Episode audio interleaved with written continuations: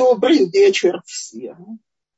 Мы начинаем нашу новую тему. Я, мне очень важно начать ее с э, одной аксиомы.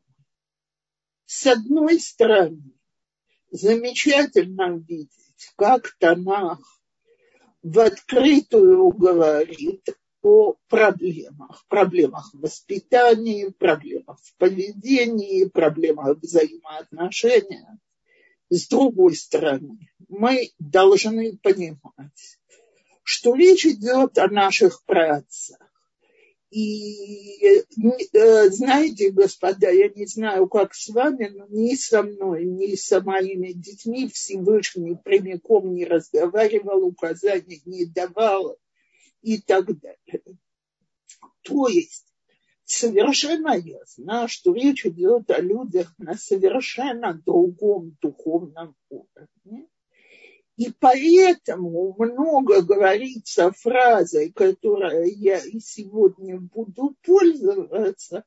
Всякий, кто говорит, что такой-то грешил, ошибается. То есть кто воспринимает текст Торы буквально так, как это написано, он ошибается, потому что имеется в виду, что на уровне такого человека и это поведение равно вот этому и вот этому на уровне нашего с вами повседневного поведения. Поэтому, с одной стороны, мы должны учиться на ошибках великих, и Тора их от нас нигде не скрывает и не замалчивает. Это не какая-то идеальная история, в которой все все делают правильно и никогда не грешат и не ошибаются. С другой стороны, мы должны помнить для себя все время, что люди, о которых мы говорим, обладают особо высоким духовным уровнем, и мы не можем судить о их поступках на нашем уровне. Теперь второе, то, что нам очень важно понять. Сегодня очень мы вынуждены будем коснуться каких-то причин, которые рассматриваются как воспитательные ошибки наших праотцов. Так вот, они не перестают от этого быть праотцами, что мы просим от Всевышнего, чтобы он в память от них сделал нам поблажки, что мы говорим, мы же их потомки, смилостивься, подари нам, прояви свою любовь в отношении нас и так далее. Так вот, это база, и на основании этой базы мы начинаем наш сегодняшний разговор. Теперь семья Якова переносит тяжелейшую трагедию, которая очень тяжело повлияет на всю семью. При родах младшего из сыновей умирает Рахель. Я уже зачитываю нам этот отрывок. И было еще на некотором расстоянии до Эфратии, как Рахель родила, и роды ее были трудны. И было, когда она напряглась при родах, повитуха сказала ей: не бойся, ибо, она, э, ибо это тоже тебе сын. И было с выходом души ее, ибо она умирала, нарекла она ему имя Бен-Они. Теперь возникает вопрос, что это за имя такое. И э, слово «он» на иврите – это сила. То есть Рахель успела назвать его ребенка сын силы моей. Но поскольку она так трагически отдала ему свою силу, то есть сила ее жизни, ее стремлений ко всему, родился этот ребенок, то и наносила трагический характер. То есть сила была сила жизни, отдана из жизни. Яков, который не хотел, это будет, но хотел как бы уменьшить трагичность в судьбе Бен-Ямина, ребенка, который растет сиротой с самых родов, он изменил его имя на Бен-Ямин. Ямин – правая. Правая рука тоже символизирует силу, но в положительном плане. Мы везде говорим, пусть идет с правой ноги, пусть начнет. То есть вправо считается положительным проявлением силы. Поэтому, несмотря на то, что Рахель назвала одним именем, Яков меняет э, смысл этого имени э, с дурного на хорошее. И вот э, умерла Рахель, и было во время пребывания Израиля в той стране. Пошел Реувен и лег с Билгой, наложницей отца своего, и услышал Израиль. Сыновей же у Якова было двенадцать. Сыны Леи, первенец Якова, Реувен, и Шимон, и Леви, и Иуда, и Иссахар, и Зевулун. Я, я не, а дальше идут сыновья Рахели, сыновья Била, и сыновья Зильпы. Это сыновья Якова, которые родились у него в Падан-Араме. И вот э, возникает вопрос, что же там было. Почему смерть э, Рахели привела к такому действию со стороны Реувена? И было ли это действие так, как о нем пишет Тора, вот слово в слово, что он был с наложницей отца своего? Или же надо это все понимать несколько иначе?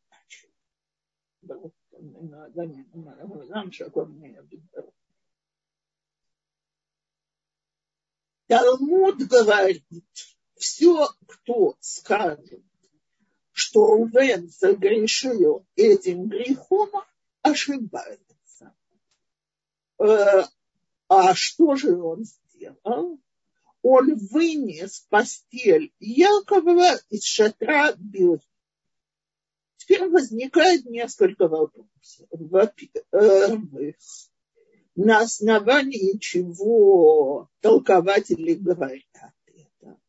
Во-вторых, почему мне этот вопрос пришел в, пос... в прошлый раз, в самом конце урока, я на него э, не отвечала, потому что собиралась сегодня говорить об этом. Почему Яков после смерти Рахели оказался в шатре Билы, а не в шатре Леи или Зильпы, например? Э, то, что постоянно человек находится с любимой женой, а выходит к другим женам, это довольно-таки понятно из текста. То есть, вон Рахель отдает э, Лея ночь с Яковом за Мандрагорой и так далее. Окей. Так вот, во-первых, ход Тора об этом не... Тора вообще не пишет в таких очень душещипательных выражениях о чувствах людей. Но ясно, что для Якова смерть Рахели была огромной трагедией. На основании чего я говорю, это ясно. Я уже не говорю, что она была любимая жена, за которую он трудился тяжело семь лет. И Тора говорит, что эти семь дней для него пролетели, семь лет пролетели, как семь дней, из-за любви его к Рахель. Но я, может быть, с тех пор была семейная жизнь, она была бездетная, были же, наверное, и ссоры, и конфликты. Может, эта любовь ослабла.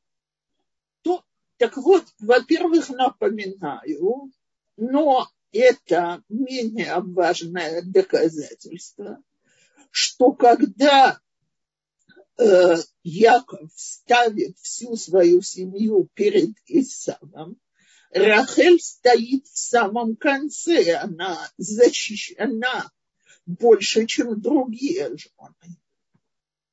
Но у меня есть более сильное доказательство, от которого у меня каждый раз, когда читают эти псуки, набегают слезы на глаза. Много лет спустя сто сорокасемилетний Яков при смерти в Египте, а в нашей истории ему семьдесят с лишним, так, но, может быть, под восемьдесят, но прошли десятилетия, вызывает Йосифа с просьбой, чтобы он не похоронил его в Египте, а перевез бы его в, в могилу отцов его, в землю израильскую, в Меарат Махпела. И вот послушайте, как он говорит.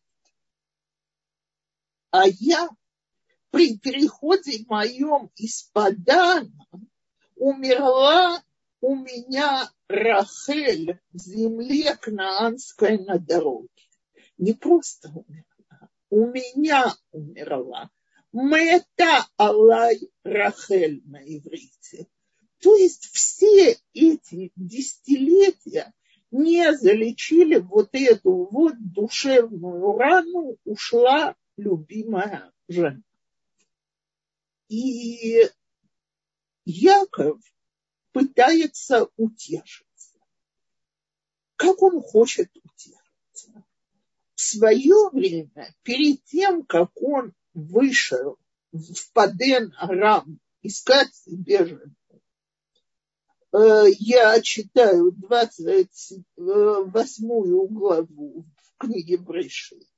«И призвал Ицхак Якова, и благословил его, и заповедал ему, сказав ему, не бери жены из дочерей кнаанских. Встань, пойди в Падан-Арам, в дом Бетуэла, и возьми себе оттуда жену из дочерей Лавана, из дочерей Лавана, брата матери твоей. И Бог всемогущий, да благословит тебя, да расплодит тебя, да размножит тебя, и да будет от тебя множество народа». Так вот, говорит рав Лея Китов в своей замечательной книге «Сефера Парашиот». У Якова была надежда, что вот эти вот множество народов, Кагал Амим, то есть все племена Якова, все шваты будут от Рахель. Так не произошло. Но он себе сказал такую вещь. Избавление Рахели началось с того, что ее рабыня Билха родила детей, которые как бы засчитывались, как ее доля в этом множестве народов. Возможно, что самая лучшая память о ней будет, если сейчас он возьмет Билху в жены. И от нее у него будут еще дети, которые будут как бы из части Рахели.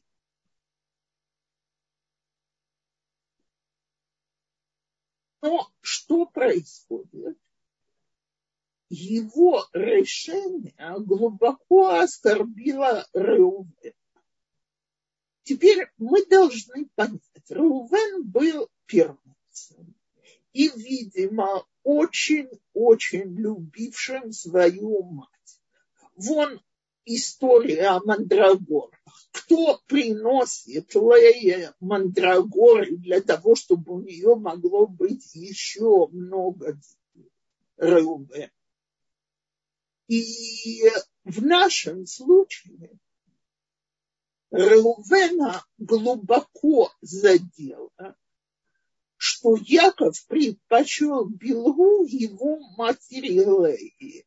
И вкладывает Мидраш в его уста такие слова, что мало мама настрадалась от второй жены, которая была ее сестрой, но теперь, чтобы у рабыни было превосходство над ней. Нет, это недопустимо. Зашел и вынул постель Якова из шатра Билги.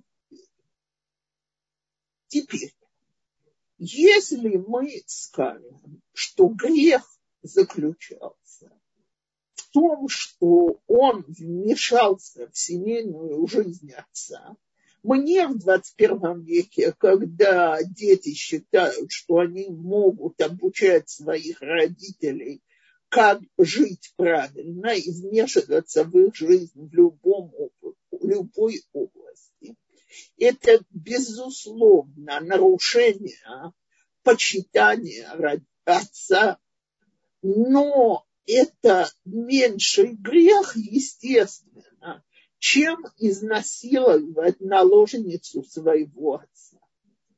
Теперь на чем строят толкователи еще со времен Талмуда мнение, что не было изнасилования?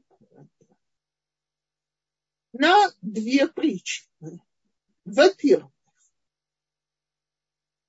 э, вот сразу после того, как идет эта история, вдруг, и кажется совершенно не кстати, потому что нет никакой причины именно сейчас пересчитывать всех сыновей, и было сынов у Якова двенадцать, сыновей Леи, первенец Якова Реувен. То есть это перечисление говорит, что не было греха, как прелюбодеяние и кровосмещение, которое наказывается смертной казнью. И поэтому Реувен остается членом семьи, несмотря на его серьезный грех.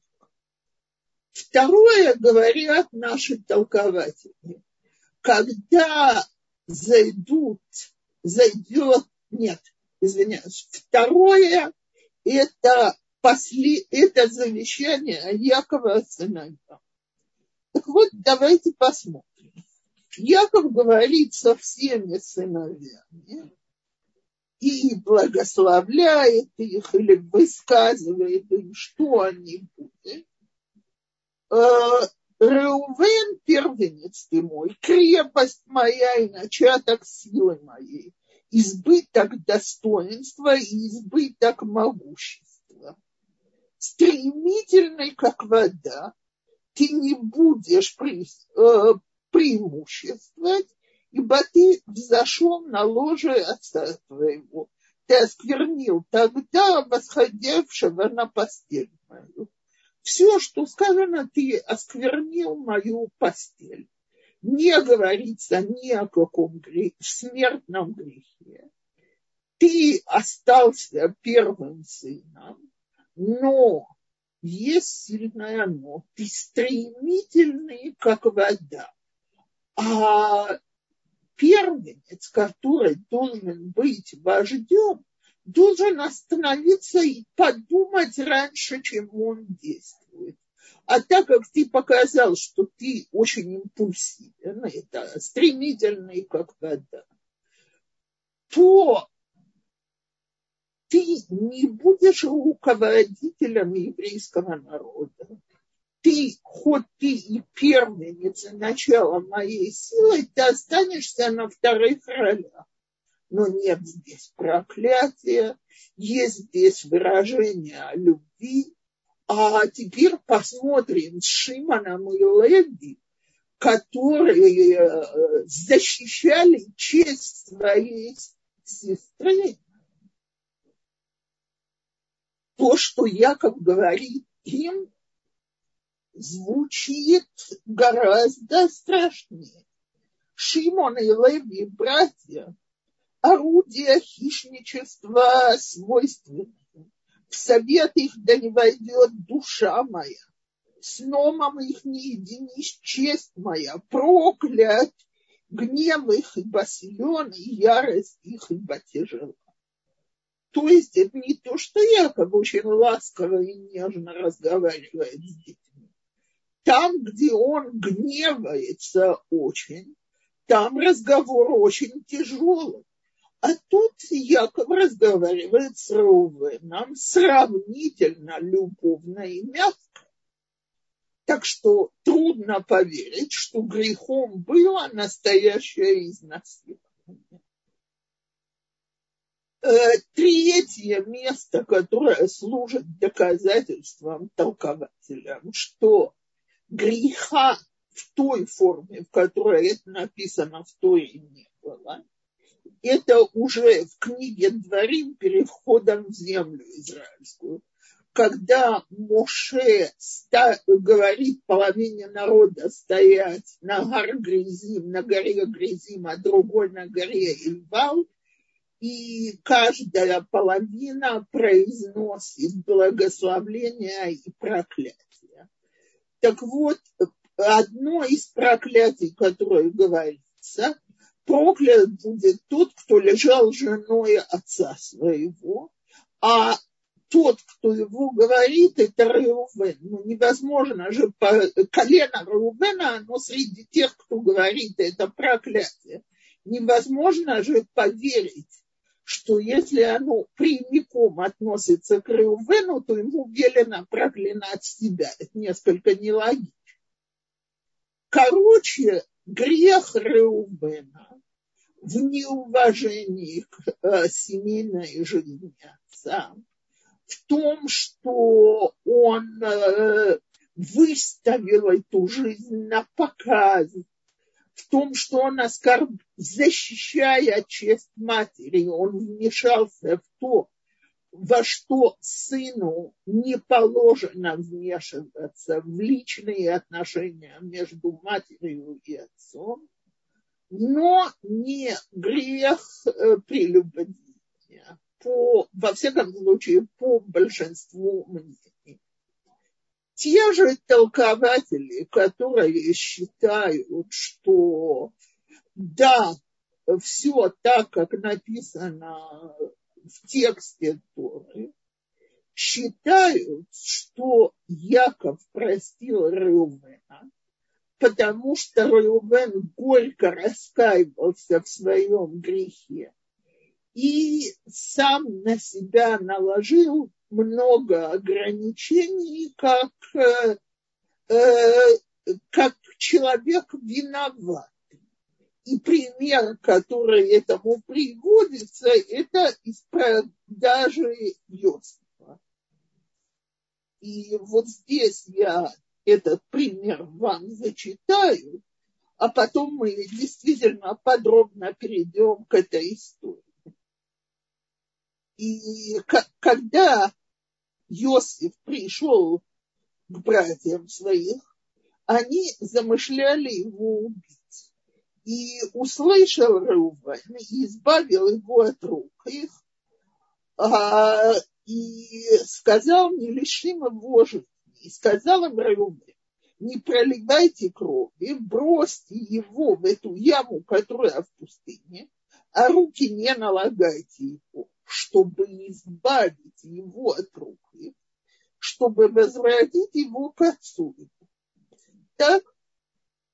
И братья продают э, Йосифа в рабство, И Реувен же пришел опять к яме, и вот нет Йосифа к яме.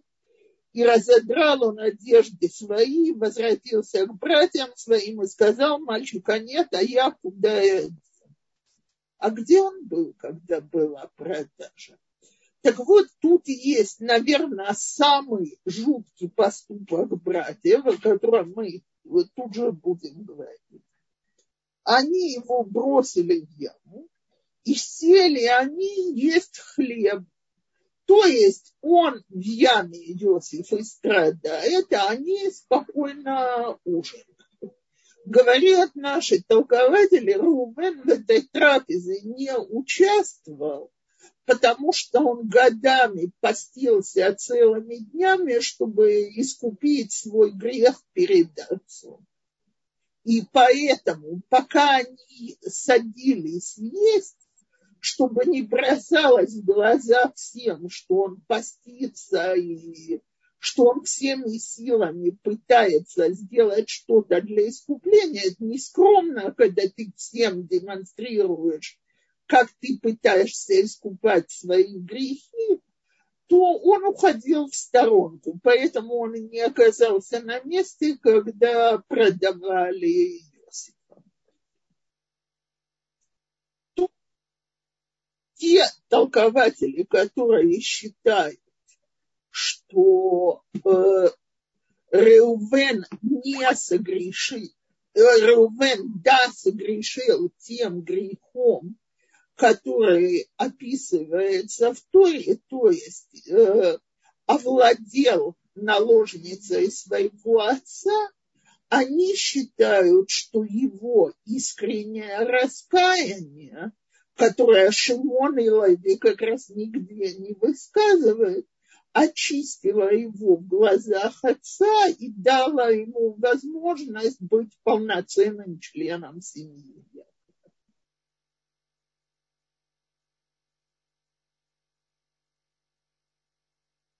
А теперь выйдем на историю Йосифа, потому что она приведет к двум очень интересным историям, связанными с женщинами в Танахе. История Иуды и Тамар, и история Йосифа в Египте, и то, что происходит между ним и женой Потифара.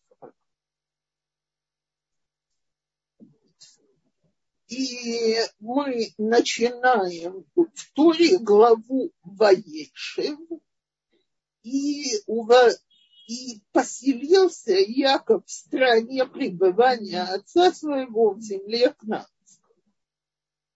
Но э, тут э, у нас перевели, и с точки зрения русского языка э, это правильно, и поселился. Но точное слово «сел Яков в земле Кнаанской». Так вот, Яков вечный скитань. Он уже скитался по самым разным местам. Он уже ушел в Падан-Арам, вернулся из Падан-Арама. В земле израильской он переходит с места на место. Говорят наши мудрецы, Яков хотел где-то спокойно сесть и успокоиться в земле своего отца от всех страданий и переживаний, которые он перенес на протяжении стольких долгих лет. И что же происходит? Нет покоя праведникам в этом мире. Вот бытие Якова. Ну, мы пождали. Тут слово «толдот». Йосиф семнадцать лет. Так, у Якова двенадцать сыновей. Почему именно мы говорим о том, что Йосифу семнадцать лет? Потому что Йосиф, сын Рахели, он самый любимый сын. И тяжелый и грустный урок, который выносят наши мудрецы из истории Якова и Йосифа, это что нельзя отцу выделять любимого ребенка среди всей семьи, чтобы не вызывать ревность остальных детей. Но мы с вами знаем, что и эти любимчики, они обычно э, всеми силами э, показывают другим братьям и сестрам, кто тут главный. И эта судьба не миновала и Йосифа. То есть Йосиф, пользуясь особой любовью Якова к нему, всеми силами демонстрирует братьям, кто тут самый важный и самый первый. Теперь то, что мы с вами должны понять, это что Йосифу семнадцать лет, он мальчишка, и его поведение, поведение избалованного ребенка. И ему, а вместе с ним и всему еврейскому народу придется пройти очень много трудностей, бед и неприятностей для того, чтобы стать настоящим мужчиной, э, достойным вождем для еврейского народа и вторым человеком в Египте. Э, и его ждет непростой и длинный путь. Но поведение братьев кажется просто немыслимым, если мы не вспомним одну вещь. Кузари говорит об этом. До двенадцати сыновей Якова каждый раз был избранник. У Авраама было два сына. Один, он тот, который продолжит традицию Авраама, ки бы Ицхак и Карела и Хазера. Твое потомство будет называться через детей Ицхака. У Ицхака будет два сына. Благословление получит на духовное продолжение рода Авраама, получит Яков. Так вот, сыновья Якова, они все воспитаны в еврейской традиции, в традиции их прадеда Авраама. Им очень важно быть продолжателями этой традиции. И они ужасно боятся, что Йосиф приведет к тому, что они будут отвергнуты, особенно когда мы видим, что он приходит и оговаривает их, пусть даже справедливо, перед отцом. А дальше он уже начинает просто возноситься над ними и рассказывает им свои сны. И эти сны звучат, ну, я бы сказала так, не нужно быть особым толкователем снов, чтобы понять, что Йосиф считает, что он будет наиболее возвышенным человеком в своей семье, как в конце концов и окажется. Но пока что даже Яков его останавливает и говорит: ну смотри, какая чушь тебе снится. Твоей мамы уже нет в живых, а ты воображаешь, как она придет тебе кланяться в ноги, когда через какое-то время. Уже не говоря про меня и всех братьев. Так вот, все это вызывает обиду и ревность со стороны сыновей Якова. А если мы еще скажем, а Израиль любил Йосифа больше всех своих сыновей, потому что он был э, сын его на старости лет. Тут нет, э, на старости это не единственно возможный вариант, потому что он был похож на него, его лицо выглядело так же, как его. Он был сыном Рахели, любимой жены, и сделала ему кутонет пасим. Тут переводят разноцветную рубашку, не знаю, одежду, которая выделяется, и только у него есть такая. И увидели братья его, что отец их любит, его более всех братьев, и возненавидели его. И вот эта история ненависти к Йосифу и приведет к тому, что еврейский народ выйдет в Египет и проведет два века в египетском рабстве, но я скажу больше этого, так как братья никогда не искупили грех продажи Йосифа.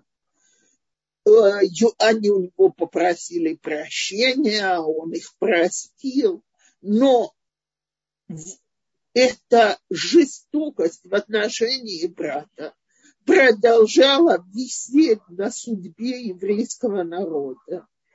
И на Йом-Кипур мы читаем ужасно грустную историю о том, как были казнены десять величайших мудрецов еврейского народа, и их смерть наконец-то послужила искуплением этого греха без причины и ненависти.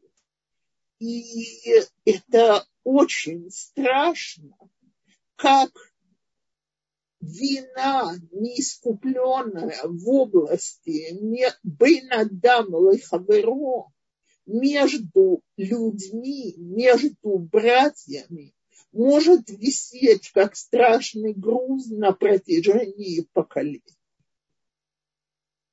И все эти ошибки, которые допущены Яковом, допущены его братьями, ничего не поменяли в одном.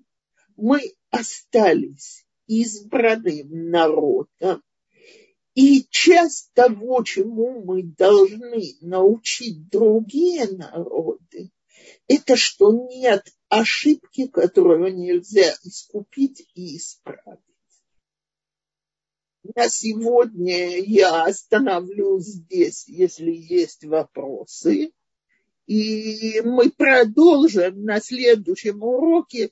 Я не хочу вдаваться в деталях в историю продажи Йосифа, потому что это не относится к нашей теме «Женщины в Танахе», но именно эта продажа и приведет к следующим событиям, о которых мы будем рассказывать. Рабанит Цепора, большое вам огромное спасибо. Во-первых, сейчас я вижу, Мира тянет руку, мы дадим возможность задать вопрос голосом. Здесь это первый вопрос. Есть ли толкование, почему Тора пишет прямым текстом о поступке Реувена, ужасном, давая намеки, что это не тот самый ужасный грех, умри, но не нарушай? Какой же тут спрятан смысл? Спасибо. Шана Това. Окей, попробуйте включить, а потом я отвечу на этот вопрос. Мира, вы можете говорить, мы ждем. А, спасибо, добрый вечер, спасибо Рабанит Цепора и организаторам. У меня такой вопрос по поводу Якова и э, Йосефа. Когда, значит, Йосеф приходил к папе и рассказывал, значит, что его, что э, братья там совершают разные грехи, там, э, там с, разговаривают там с девушками как-то нехорошо и, э, и едят часть от живого, что-то, я, может быть, что-то не точно. Правильно, значит, правильно. Да, вот Как реагировал на это сам Яков? Под Торе это не указано. Об этом пишется, что он жаловался. А как реагировал Яков? И, и, и, и почему он, значит, как бы вот он как отец не отрегулировал этот вопрос, чтобы это не стало конфликтом? Вот это так. У меня вот такой вопрос. Во-первых, мы должны понять, что Йосиф почти самый младший сын. Остальные уже взрослые мужчины. А Якову не так легко вмешаться в взаимоотношения между ними и регулировать их. Они уже не... Трудно сказать, что они прислушиваются к каждому его слову. Мы видели историю Шимона и Леви, и Реувена. Яков слышит. Я допускаю даже, что он понимает, что Йосиф видит какие-то вещи однобоко, но остановить Йосифа от жалоб, от доносительства ему тяжело из-за его особой любви к нему. А другие сыновья, он даже не уверен, что его услышат. А есть такое понятие, что когда человек знает, что его слова не будут услышаны, то лучше помалкивать. И это не ссора между маленькими мальчиками, это ссора между взрослыми мужчинами. И Яков боится, что то, что он говорит, просто не будет услышано, и еще и будет нарушение заповеди почитания отца.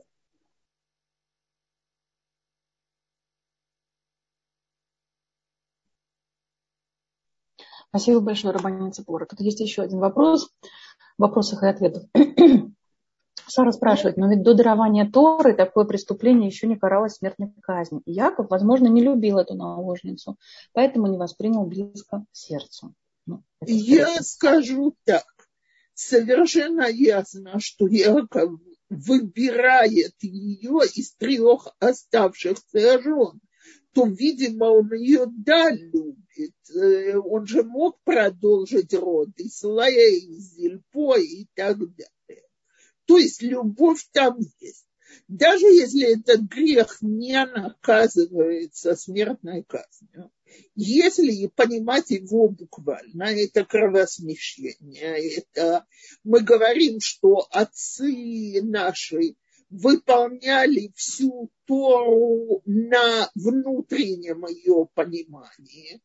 Он понимает, что это очень серьезный грех, и все-таки не попрекает за него так строго, как надо было бы, если бы это действительно было кровосмещение. И вот здесь я хочу отнестись к вопросу, почему Тора пишет прямым текстом о поступке Реувена ужасно, давая намеки, но какой спрятан смысл в том, что, значит, это намеки, а не прямой текст. Прямой текст ужасный, но выглядит намеками, что на самом деле это не было таким деянием. Это неоднократно происходит в Танахе. То есть я попробую привести пример из совершенно другой области. Я думаю, что всем известна фраза «глаз за глаз», «зуб за зуб», «кровь за кровь». То есть прямой текст, если кто-то кому-то выбил глаз, ему надо выбить глаз. Никогда у евреев такой практики не было, ну просто никогда.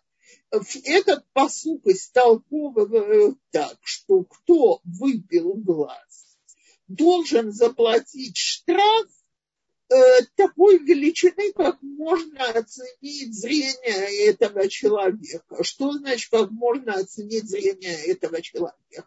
Если он ювелир, то его глаз будет стоить дороже, чем если он чернорабочий, потому что его ущерб будет намного больше. Если это молодая, красивая женщина, которую искалечили, и из-за этого она, так сказать, на рынке шедухим очень много потеряет, штраф будет еще больше. Тогда почему в Торе не написали штраф за глаз, штраф за зуб, а написали глаз за глаз?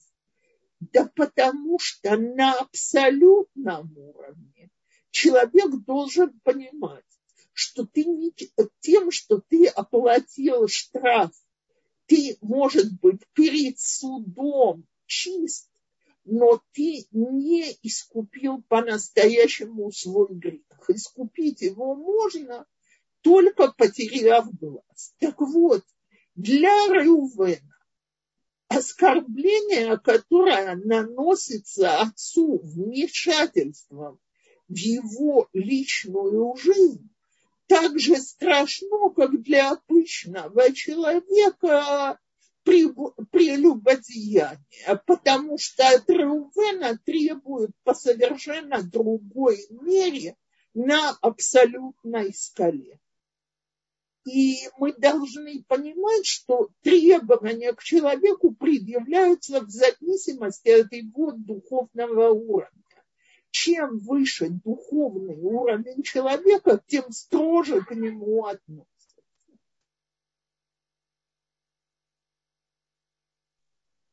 Спасибо большое, Рабанит Цепора. Вы хотите вернуться к тому вопросу, который вначале был? В смысле, что такое, такое преступление не каралось смертной казнью? По-моему, да. Я ответила на него, что даже если нет, нельзя сказать, что Яков проявил безразличие, потому что не любил Билгу. А, видимо, потому что для него это не было тем, о чем мы думаем, когда мы это говорим. Спасибо. Я пока вопросов не вижу. Можно я от себя задам вопрос? Конечно. Э, вот, как, как вы сказали, что мы учим э, из истории с поведением Якова, отношений Якова и его сына Йосифа, о том, что сын не должен выделять любимого из всех детей. А касается ли это женщин? Как это работает в отношении женщин? Я думаю, что это... говорится о родителях, только в данном случае любимый сын был сиротой, что еще больше делало его любимым. Но совершенно понятно, что родители хотя бы...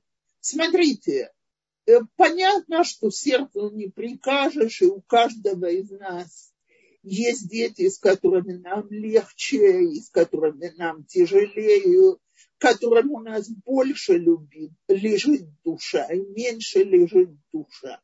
Но наше поведение в отношении детей должно выглядеть объективным. Мы должны стараться не демонстрировать своим детям, кого мы больше любим, кого мы предпочитаем, потому что это вызывает ужасную ревность в семье. А ревность может привести к самым разрушительным последствиям. Большое спасибо. Я, с вашего позволения, зачитаю этот комментарий в YouTube. Мне писали, какая у вас тут глубокая психология, да дрожи берет. Я только сейчас поняла, пишет Дарья. Спасибо, что ведете другие народы к свету. Мы бы пропали без вас. Вот такое признание. Милые дамы, еще есть время. Спасибо. Да, у нас еще несколько минут, пожалуйста, если есть еще вопросы, нет проблем. Пока в чате я не вижу, Рабанит Цепора, вопросов. Окей. Тут кто-то руку поднял. Да, я вижу. Сейчас, секундочку, мы поможем вам включить микрофон. Человек с именем пять семь восемь два. Пожалуйста, у вас уже есть возможность включить микрофон. Мы слушаем вас, приветствуем. Добрый вечер. Спасибо большое. Добрый вечер. Вот э, то, что Йосиф возвышался над братьями, это, это истолковывается из того, что он рассказывал свои сны? Да. И братья его так называют. Бала Халамот. Вот идет тот, кто видит сны о возвышении. А. Это же ясно, что он дразнит братьев этими снами, зная, что они его и так не любят, за то, что он приходит жаловаться отцу на их, свое, на их поведение. Но это не потому, что он хочет поделиться. Вот это такие сны необычные. Это как-то... Послушайте, э, я хочу сказать такую вещь. Э, ты уже выделяешься одеждой. Ты ходишь и ябедничаешь на братьев. С какой стати ты ждешь интереса у своих братьев к твоим снам и доброжелательного отношения к ним?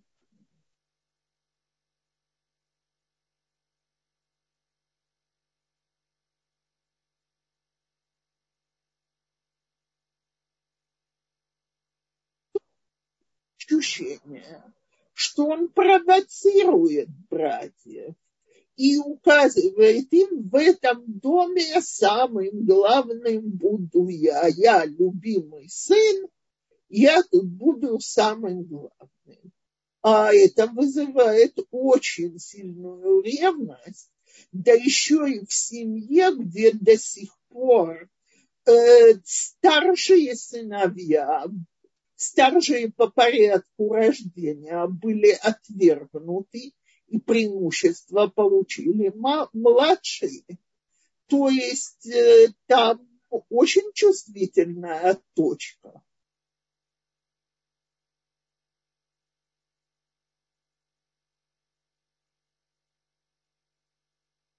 Я надеюсь, что мой ответ вас удовлетворил.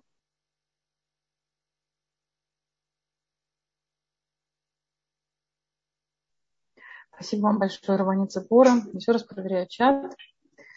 Больше вопросов нету. Больше вопросов нет. Okay. Секунду. Нет, нет, извините, прошу прощения. Вот у меня появилось только что сообщение в чате YouTube. Может ли быть, что это учит нас тому, что наши родители имеют право любить одного ребенка больше, чем другого, разумеется, не акцентируя этого предпочтения? Ну, просто многие родители обычно стесняются признаться, что есть любимчик. И говорят: я всех одинаково люблю. Я думаю, что кто не понимает, кто пытается доказывать, что нет любимчиков, лжет сам себя. Но вопрос, или мы проявляем это внешне или нет, всегда есть тот ребенок, с которым нам легко и интересно разговаривать, которым мы гордимся из-за его достижений, который нам внешне больше нравится, который самый-самый такой. Вопрос, или родители держат это в душе, или демонстрируют в открытую. Если держат в душе, это нормальное человеческое поведение. Если демонстрируют в открытую, они рискуют разбудить сильнейшую ревность. И, Мирьям, тут еще два вопроса появилось. Первый. Если дети обижают родителей словами, что делать, чтобы смягчить суд небесный? Попросить прощения, потому что отец, который простил человека, или мать, которая простила, человеку прощено, и сказать, что мы жалеем, что разговаривали так, как обидела родителей, и не хотели мы обидеть.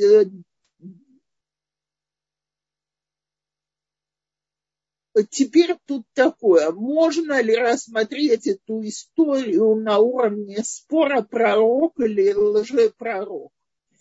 То, так как если сны пророческие, то пророк не может скрывать пророчество. Вот это неверно. Йосифу никто не пророчество, которое предназначено для других, человеку конкретно говорится, кто, кому оно направлено. Факт, что Ривка не сообщает, что она знает, что Яков будет избран из обеих сыновей. Она считает, что это сказано ей, поэтому она это не передает Ицхаку, а сама старается осуществить это пророчество. Пророк должен сообщить только, когда ему велено сообщить об этом пророчестве. А, Яков не, а Йосиф не видит в своих снах, что он должен передать это братьям. Поэтому это не на тему пророк или лжепророк.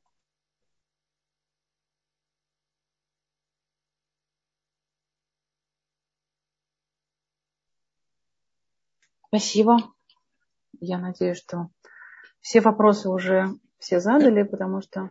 А вот секундочку, есть еще вопрос, Эстер спрашивает. То, что Яков не останавливал Йосефа, может быть, это пророчество Якова, так что так должно быть для исполнения миссии. Это не указывается. Да, возможно, Яков знает что-то, что мы не знаем. Тора об этом не говорит.